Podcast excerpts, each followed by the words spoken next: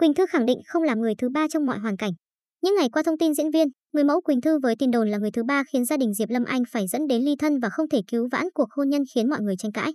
Mặc dù chọn cách im lặng không có bất kỳ chia sẻ gì nhưng những thông tin liên quan đến nữ người mẫu liên tiếp được nhắc lại. Giữa tâm bão ồn ào, cư dân mạng lại đào lại những phát ngôn của diễn viên Quỳnh Thư về người thứ ba, đáng chú ý nhất là định nghĩa của người đẹp khi được hỏi về Tiểu Tam. Cô thẳng thắn, trên trận đấu tình trường, người nào không được yêu thì là người thứ ba, những tin đồn thì chỉ mãi là tin đồn, những điều này có thể ảnh hưởng đến cuộc sống. Công việc của Thư nhưng mà mọi chuyện hồi sau sẽ rõ, còn tại sao hồi sau mới rõ thì mọi người cứ đợi đi rồi sẽ có được câu trả lời chính xác. Bản thân Thư cảm thấy không có sống lỗi, sống không sai với bản thân là được. Những ồn ào thời gian qua không do bản thân Thư làm nên Thư cũng không quan tâm nhiều.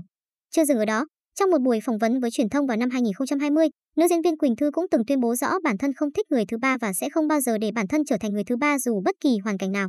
Trước đó vài ngày diễn viên Quỳnh Thư gây xôn xao khi đăng tải hình ảnh diện áo tắm gợi cảm cùng với dòng chữ Cảm ơn anh vì tất cả kèm biểu tượng trái tim khiến cư dân mạng lên tiếng chỉ trích và cho rằng cô nàng đang cố tình khiêu khích khi hôn nhân của người khác dạn nứt. Ngay sau đó, Quỳnh Thư đã chính thức lên tiếng về dòng trạng thái đầy ẩn ý này. Thư đăng story với hai từ cảm ơn thì lại đi xuyên tạc và ghép vào câu chuyện chẳng hề liên quan. Thư thật sự cảm thấy áp lực khi cứ bị như vậy.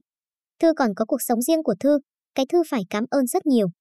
Chẳng hạn như em cảm ơn đã cho em được khỏe mạnh, có cơ hội giúp đỡ người khác qua những lần từ thiện như hôm nay, nữ diễn viên viết.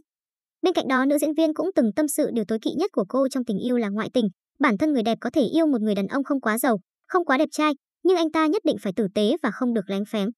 Hiện, diễn viên Quỳnh Thư vẫn chọn cách im lặng không có bất kỳ chia sẻ nào liên quan đến thiếu gia Đức Phạm.